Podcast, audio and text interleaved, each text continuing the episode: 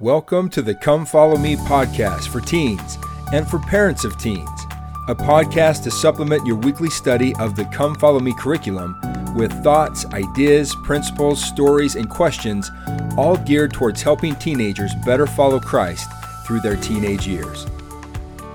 Hey, everybody, welcome once again to another edition of the Come Follow Me podcast for teens. I'm your host, Josh Downs.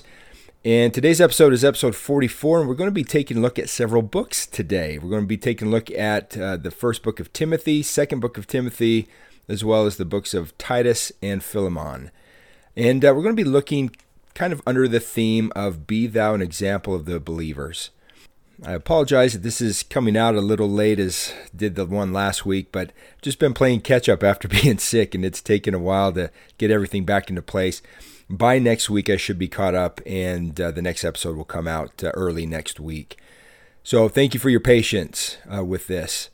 Um, as I thought about all the different material that is in these chapters this week, it just one of the things I actually recently have done is, is went fishing. I love to fish. If you've been listening, you probably have picked up on that by now. It's one of my favorite things to do with my family, with my brothers. And every year we go up to Yellowstone National Park and for a little bit of a fishing trip, a little getaway, and it's something I look forward to every year.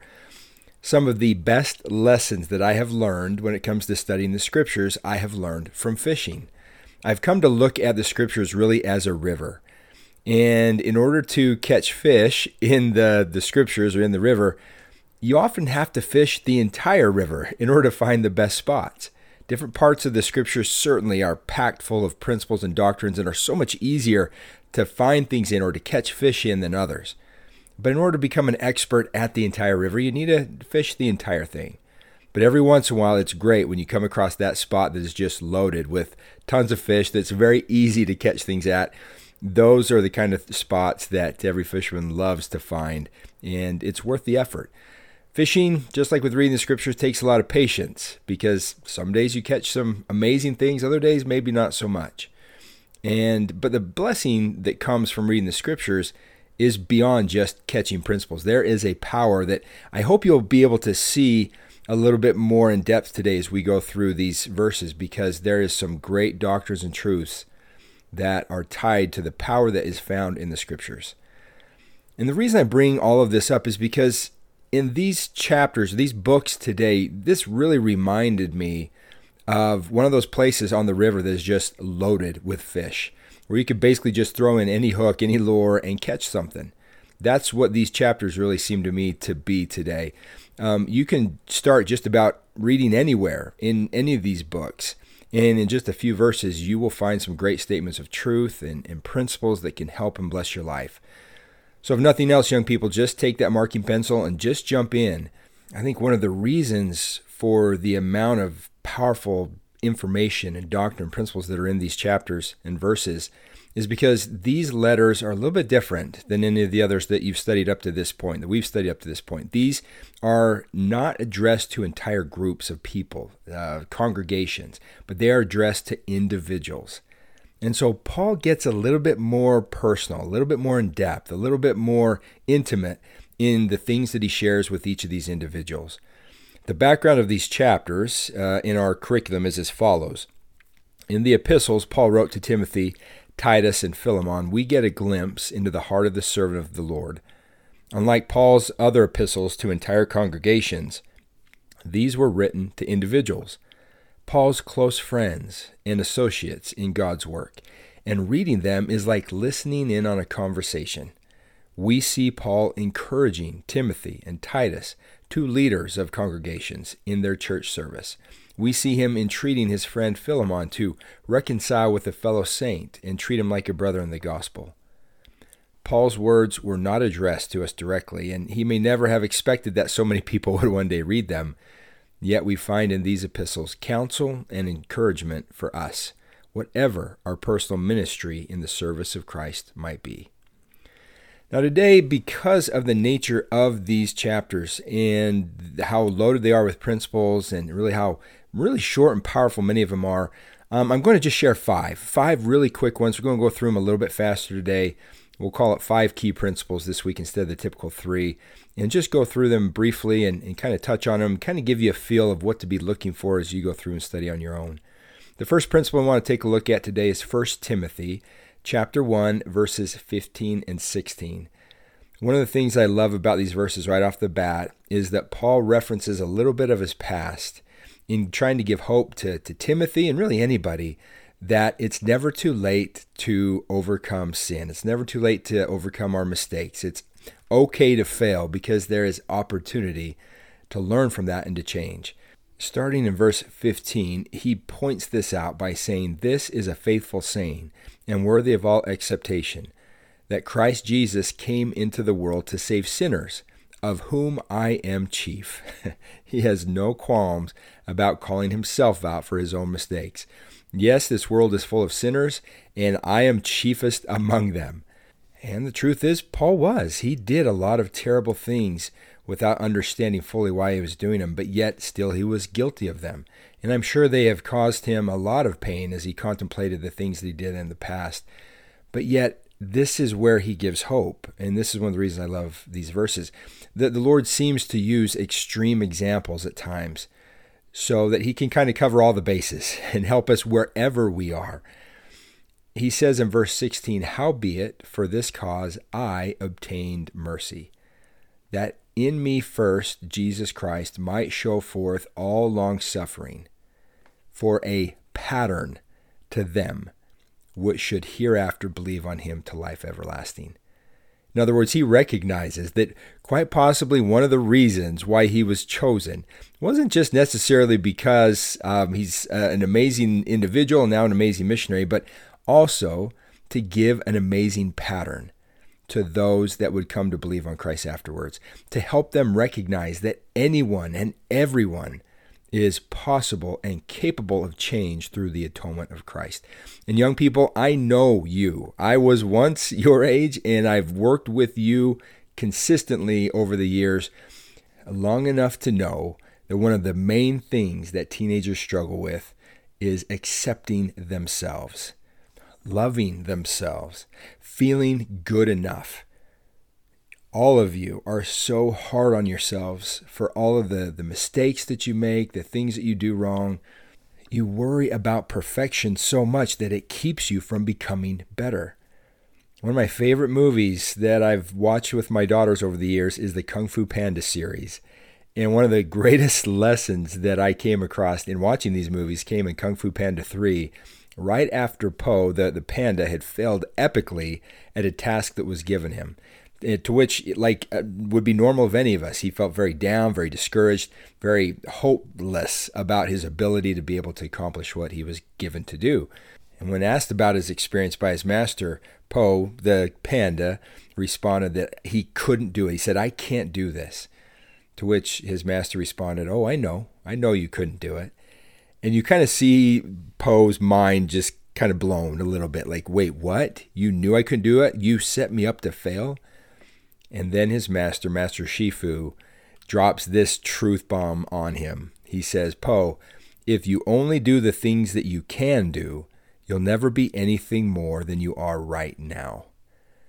When I first heard that, and I'm going to repeat it here if you only do those things you can do, you'll never be anything more than you are right now.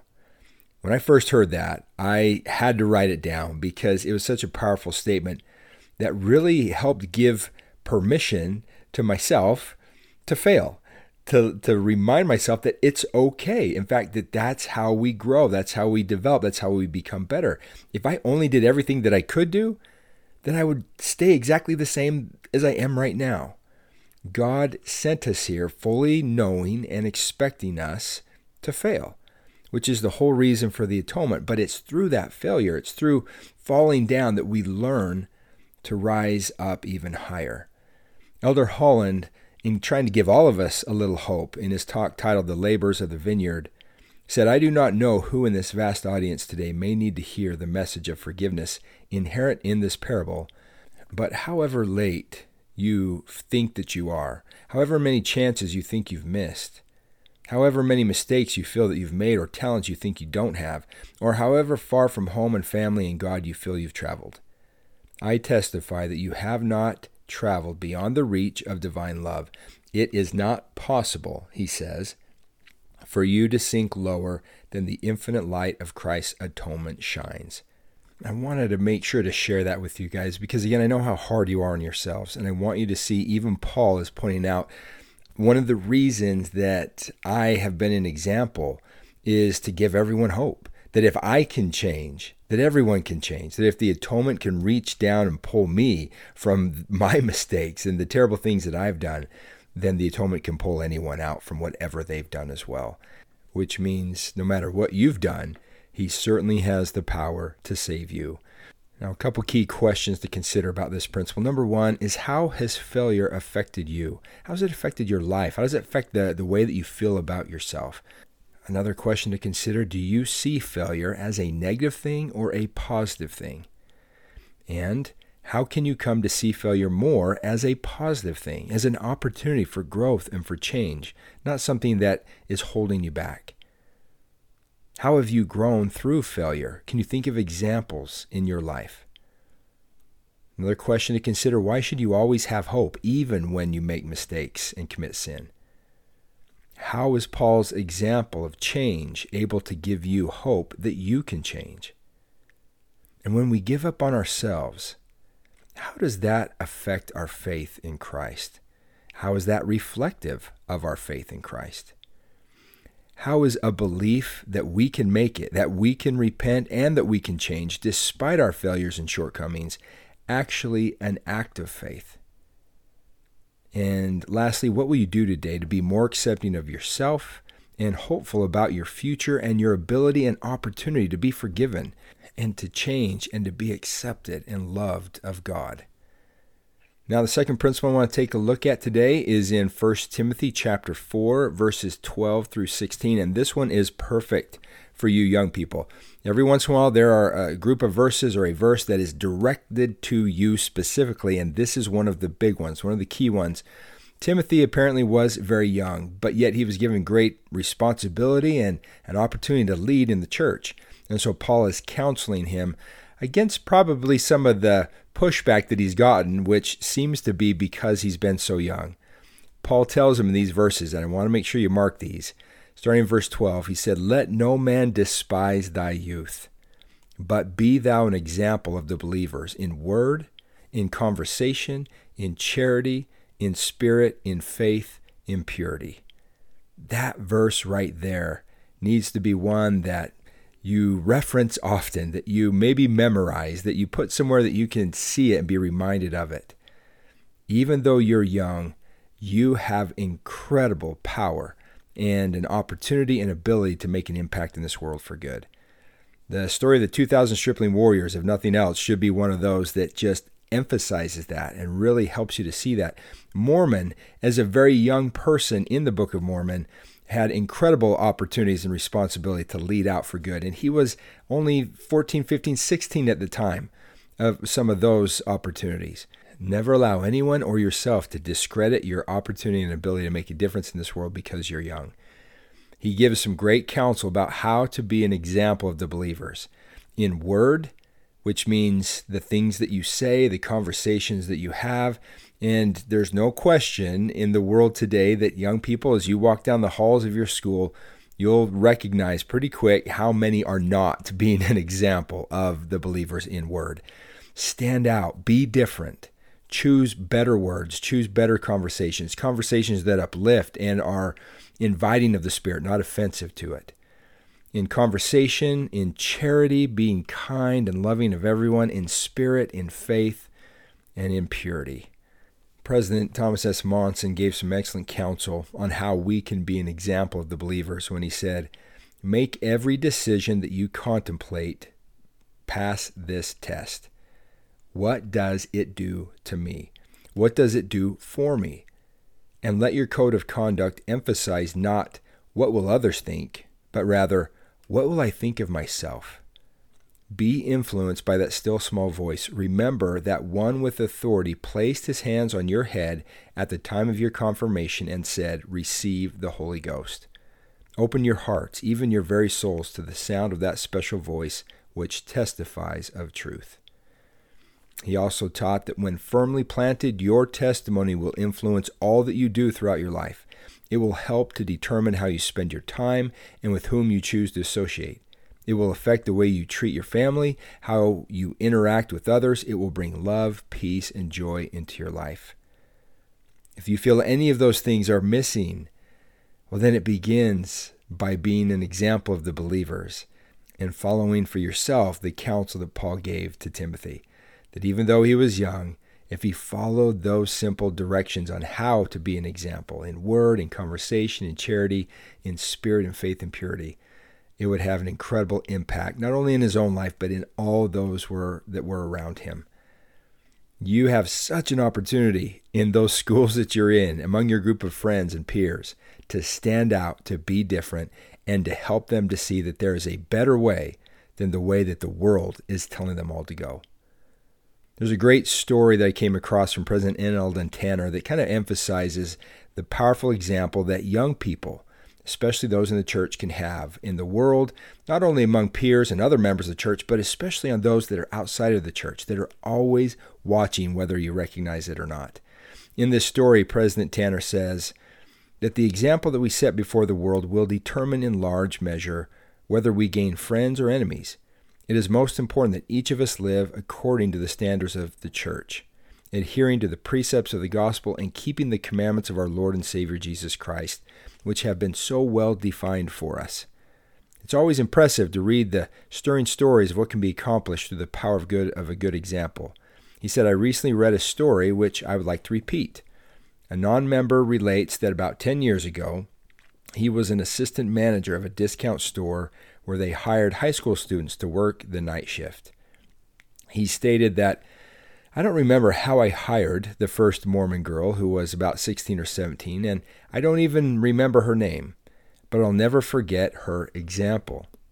She was unusually honest, dependable, and clean cut. Yet those words can't fully describe her the way I'd like. Compared to the other kids, she really stood out.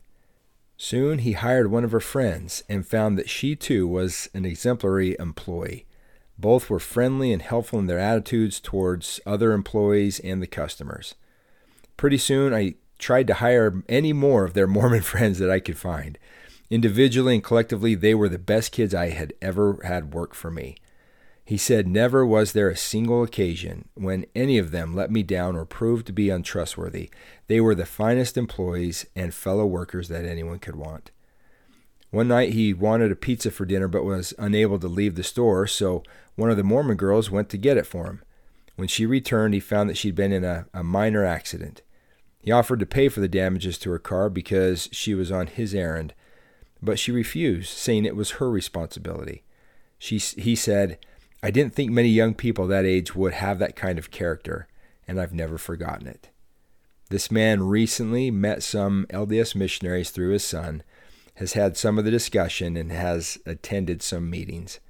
I have found that the things I admired in those girls 10 years ago hold true among the Mormon adults I have met as well, he said. I like their emphasis on the family, and they seem to me like the happiest group of people I've ever met. How wonderful, he said, if all of us could make that kind of impression on those with whom we come in contact. Just a, a short, simple story, but I hope you can see the impact that these young people had on this individual and could potentially have on the rest of his family or, or so many others. It, it just, an example has almost a ripple effect. When you act a certain way, when you talk a certain way, and when you behave a certain way, it just ripples throughout all those that are around it. They see it, they acknowledge it, they recognize it, they mimic it in many ways. And that really is the power that an example has on all those around them. Now, a couple key questions for you to consider about this principle. First is I think it's worth considering how have you been influenced for good by another's example in your own life? Can you identify a way that someone's example has had a positive impact for, on you for good? Secondly, how have you been influenced for bad by another's example? I think it's important to see that as well. Although all of us have had good examples that have influenced us, I'm sure we've had bad examples that have also influenced us and pulled us down instead of helping propel us up. Um, why do you understand it to be so important for us as members of Christ Church to be an example to those around us? What opportunities have you had to be an example for good this year in school? In what other ways can you be an example to those around you? What comes to your mind when you think about being an example and how can you do it? How can you be that example around your family, your friends, your classmates, and others? And lastly, is just simply will you commit to being a better example each day and to be aware of the things that you say, the things that you do, the way that you act, and the faith that you show? Now, principle three is, is a quick one, but I can't leave this one alone. I, I want to make sure that you get this one marked. It's in 2 Timothy chapter 1, verse 7. Paul points out to Timothy, For God hath not given us the spirit of fear, but of power and of love and of a sound mind. Now, young people, please, please, please mark that verse because if there's one thing that you will struggle with in your life, it is fear. Almost everything that we struggle with has an element of fear with it, which is why faith is so important. Faith is the antithesis to fear. And God has not given us the spirit of fear. I think it's important to recognize that He doesn't want us to be afraid.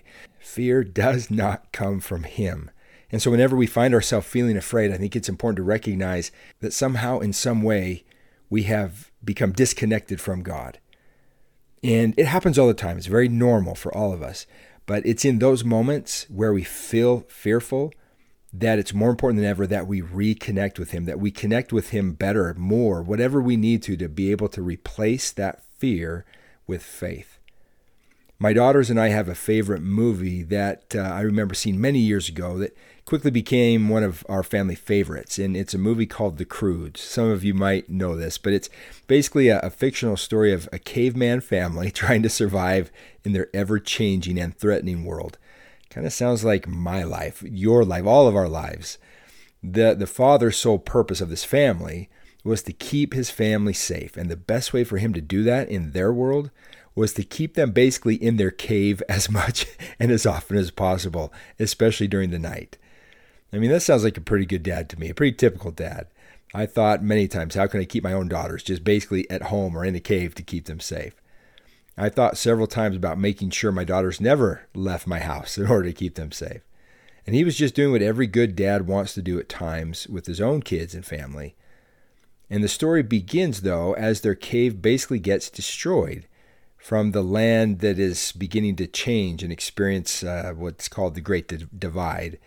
And so they start out on a journey to find uh, another cave initially, but also what is being referred to as tomorrow.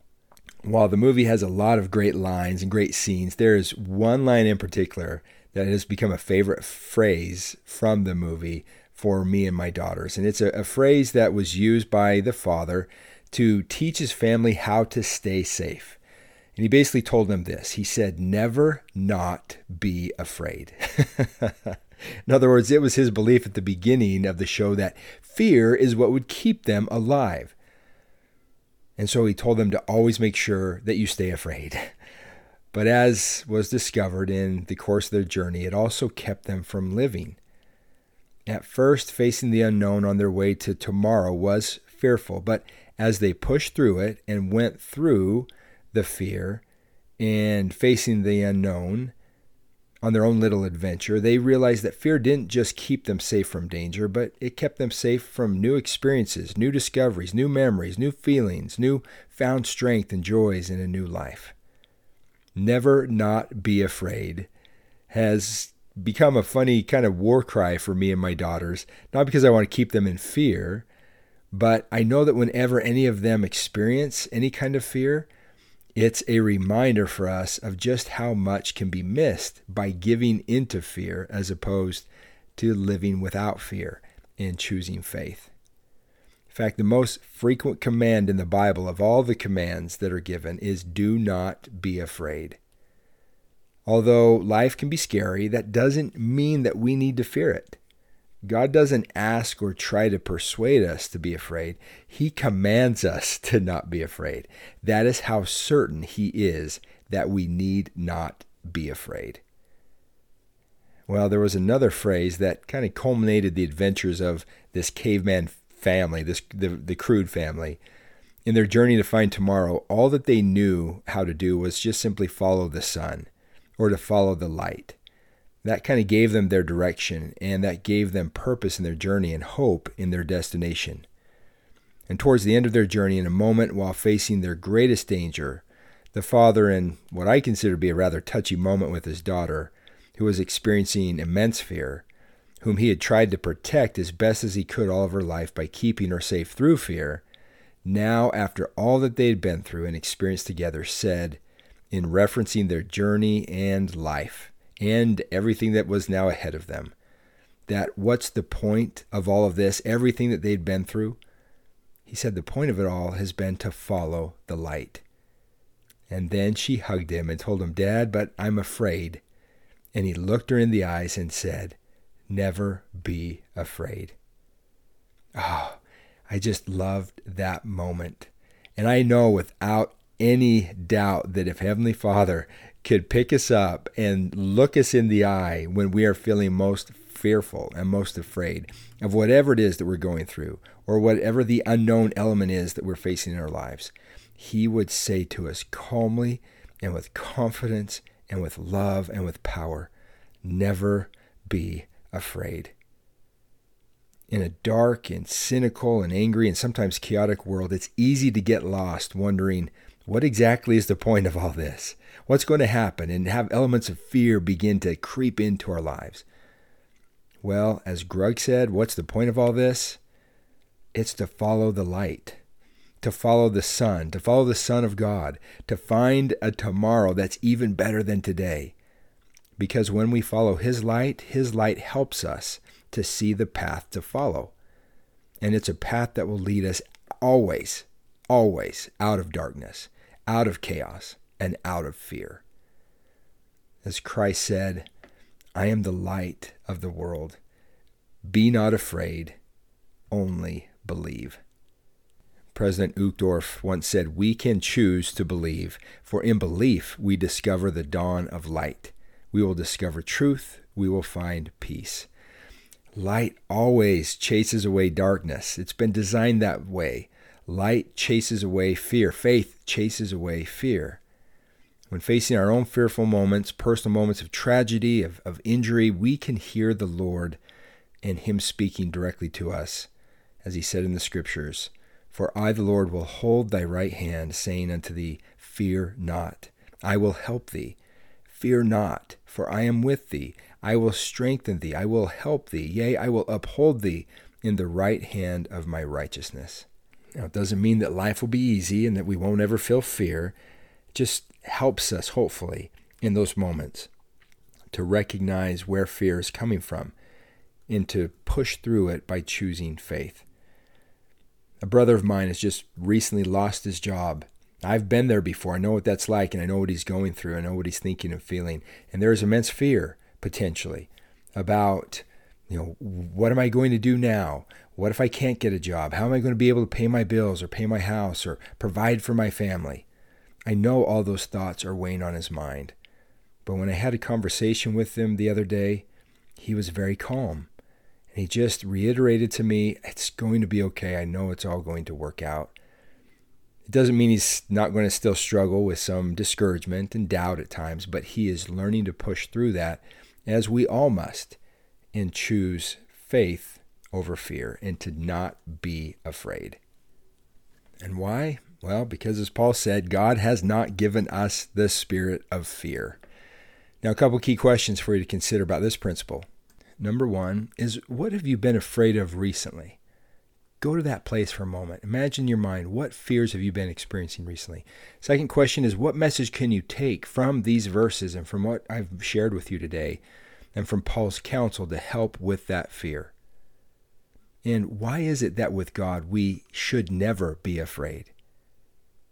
What examples of faith can you hold on to from your own life or from another's to help calm your heart and to choose faith over fear in those fearful moments? What can you do to calm someone else's heart and help remove their fear? Who in your life needs to be comforted today because of what they're going through and the fear that they have? What can you do What will you do to turn on the light in your life when things get dark and better chase away the darkness and the fear? Now, principle number four comes from 2 Timothy chapter 3, verses 1 through 7. And in many ways, these verses indicate many of the problems that will exist in the last days. I'm just going to go through and read these. I want you to mark all the ones that stand out to you that maybe you see that you recognize in the world today. First of all, starting in verse 1 This know also that in the last days perilous times shall come.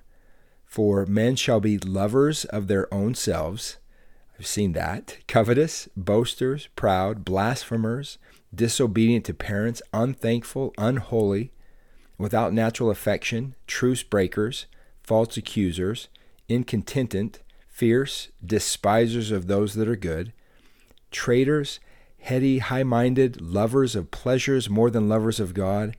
Boy, we see that one today, don't we? Having a form of godliness but denying the power thereof. From such turn away. Now, some of those you may not know the meanings of. I just encourage you to go look them up. You will see every single one of these, if you look closely enough, in the world today. These are all happening. Yet, in this same chapter, Paul gives the answer to these problems. If any of us have ever gotten caught up, and we do get caught up on some of these things, I've been covetous at times. I've been overly proud or boastful or disobedient to parents or unthankful or unholy. I, I, every one of these I at times have struggled with, I'm sure. But more importantly than recognizing the things that are wrong and the problems that there are, we need a solution. We need the answers. How do we overcome these things? How does the world overcome these things? Paul gives the answer in the same chapter, just a few verses later, in verses 14 through 17 when he says, But evil men and seducers shall wax worse and worse, deceiving and being deceived. But then he gives this counsel to Timothy But continue thou in the things which thou hast learned and hast been assured of, knowing of whom thou hast learned them, and that from a child thou hast known the holy scriptures, which are able to make thee wise unto salvation through faith which is in Christ Jesus. All scripture, he says, is given by inspiration of God and is profitable for doctrine, for reproof, for correction, for instruction in righteousness, that the man of God may be perfect, thoroughly furnished unto all good works. What is the answer to removing these things from the world? What is the answer to removing these things from our lives, to burning them out of us, and to developing the opposite qualities instead? The answer is the scriptures. The answer is the word of God. And I know that seems rather small, but isn't that how God works? And there are so many stories and examples where by small and simple things are great things brought to pass. That all we need to do is look and live. I have felt multiple times in my own life that when I have been reading consistently my scriptures in a meaningful way, that I have had additional power in my life to resist temptation, to overcome these kinds of characteristics that are inherent in my nature. But when I haven't, that is when I've been most susceptible to temptation. That is when I've been most susceptible to the weaknesses that are in my nature and my character.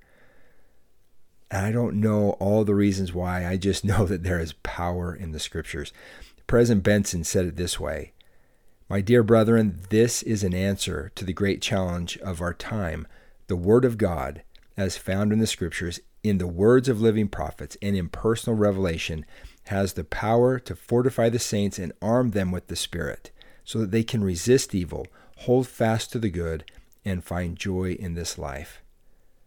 He also said, I am convinced that each of us, at least some time in our lives, must discover the Scriptures for ourselves, and not just discover them once, but rediscover them again and again. It's not just that the Book of Mormon teaches us truth, he says, though it indeed does that. It's not just that the Book of Mormon bears testimony of Christ, though it indeed does that too, but there is something more. There is a power in the book which will begin to flow into your lives the moment you begin a serious study of the book. You will find greater power to resist temptation. You will find the power to avoid deception. You will find the power to stay on the straight narrow path. The scriptures are called the words of life, and nowhere is that more true than it is of the Book of Mormon. When you begin to hunger and thirst after those words, you will find life in greater and greater abundance.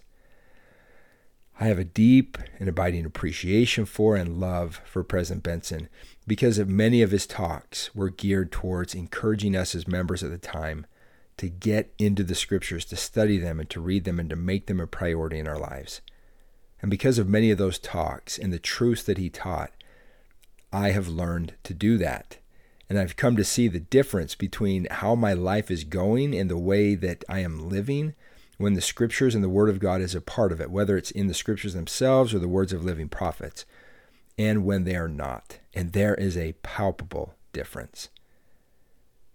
In that chapter, chapter 3, not only does Paul again give all of the problems that will exist in the last days, but he gives the solution as well which is so important for every single one of us to recognize, especially for you as young people growing up in really probably the most difficult time period in Earth's existence, where there is more of these problems, more of these challenges, more of these temptations than ever before. It has become imperative that you read the scriptures on a consistent and regular basis. I would encourage you to set a goal for yourself to read them every single day to not let a day pass without you reading a little bit in the scriptures and maybe a conference talk. You will notice a difference in your life. I promise you, if you will do that on a regular and consistent basis. But be prepared for a fight because as soon as you make that decision to do that, Satan's going to know and he's going to come and attack you. As the prophet Joseph said, the nearer a man approaches the Lord or tries to approach the Lord, a greater power will be manifest by the adversary to prevent the accomplishment of his purposes. So if you want to be better, you better get ready for a fight because it's coming. But it will be worth it, and you'll have access to a power well beyond your own to see you through it. Now, a couple key questions related to this principle. First, how have you felt the power of the scriptures in your own life? How have they helped you to choose good, to be good, and to strengthen your faith? Do you have a favorite verse of Scripture that you like to refer to? Do you have a favorite conference talk or a quote from conference? How can you make studying God's Word more of a priority in your life? What promises from prophets when it comes to studying God's Word would you like more of or to have fulfilled in your life? The power to resist temptation, more peace, more power to avoid deception, to stay on the straight and narrow, to make better choices, or just to simply hold better to that which is good? Or are there other promises that you love that are associated to studying the scriptures? Why do you personally love God's word?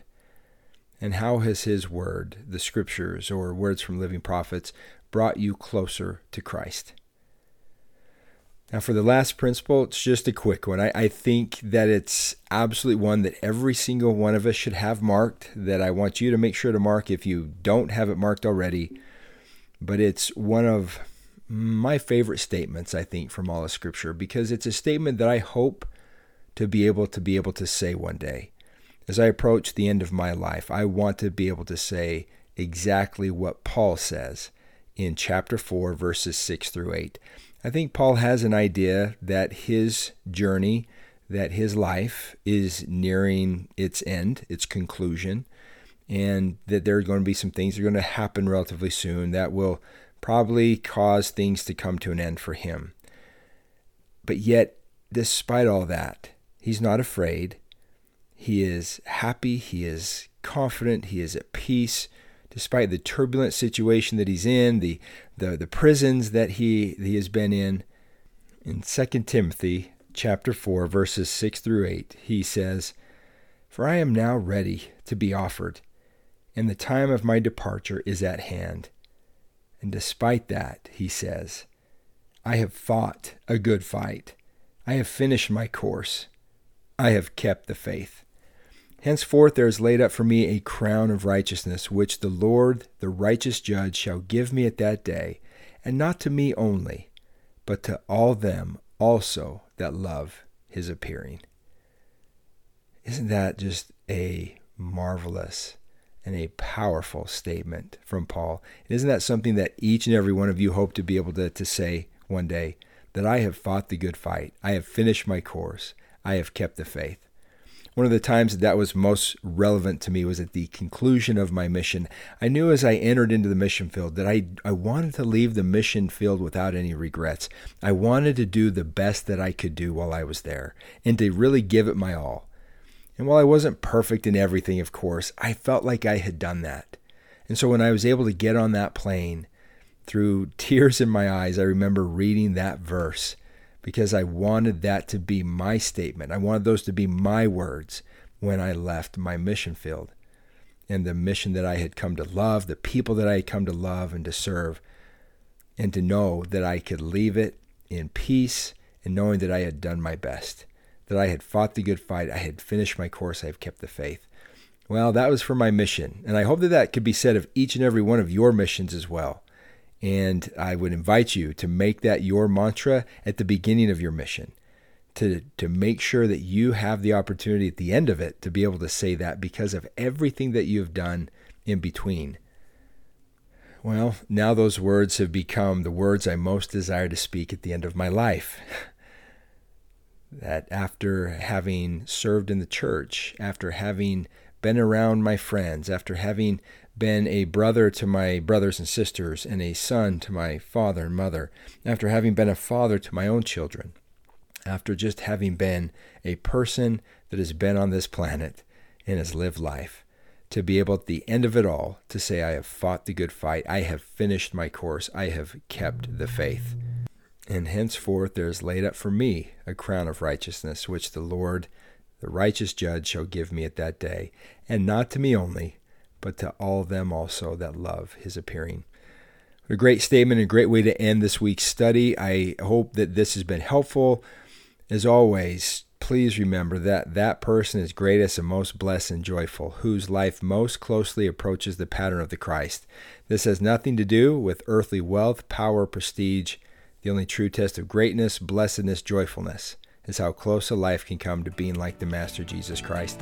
He is the right way, the full truth, and the abundant life, and He invites us all to come follow me. So, as always, everybody, let's follow Him better this week and become better as we follow Him. Until next week, everyone, I'm Josh Downs, and you've been listening to Come Follow Me for Teens and for Parents of Teens.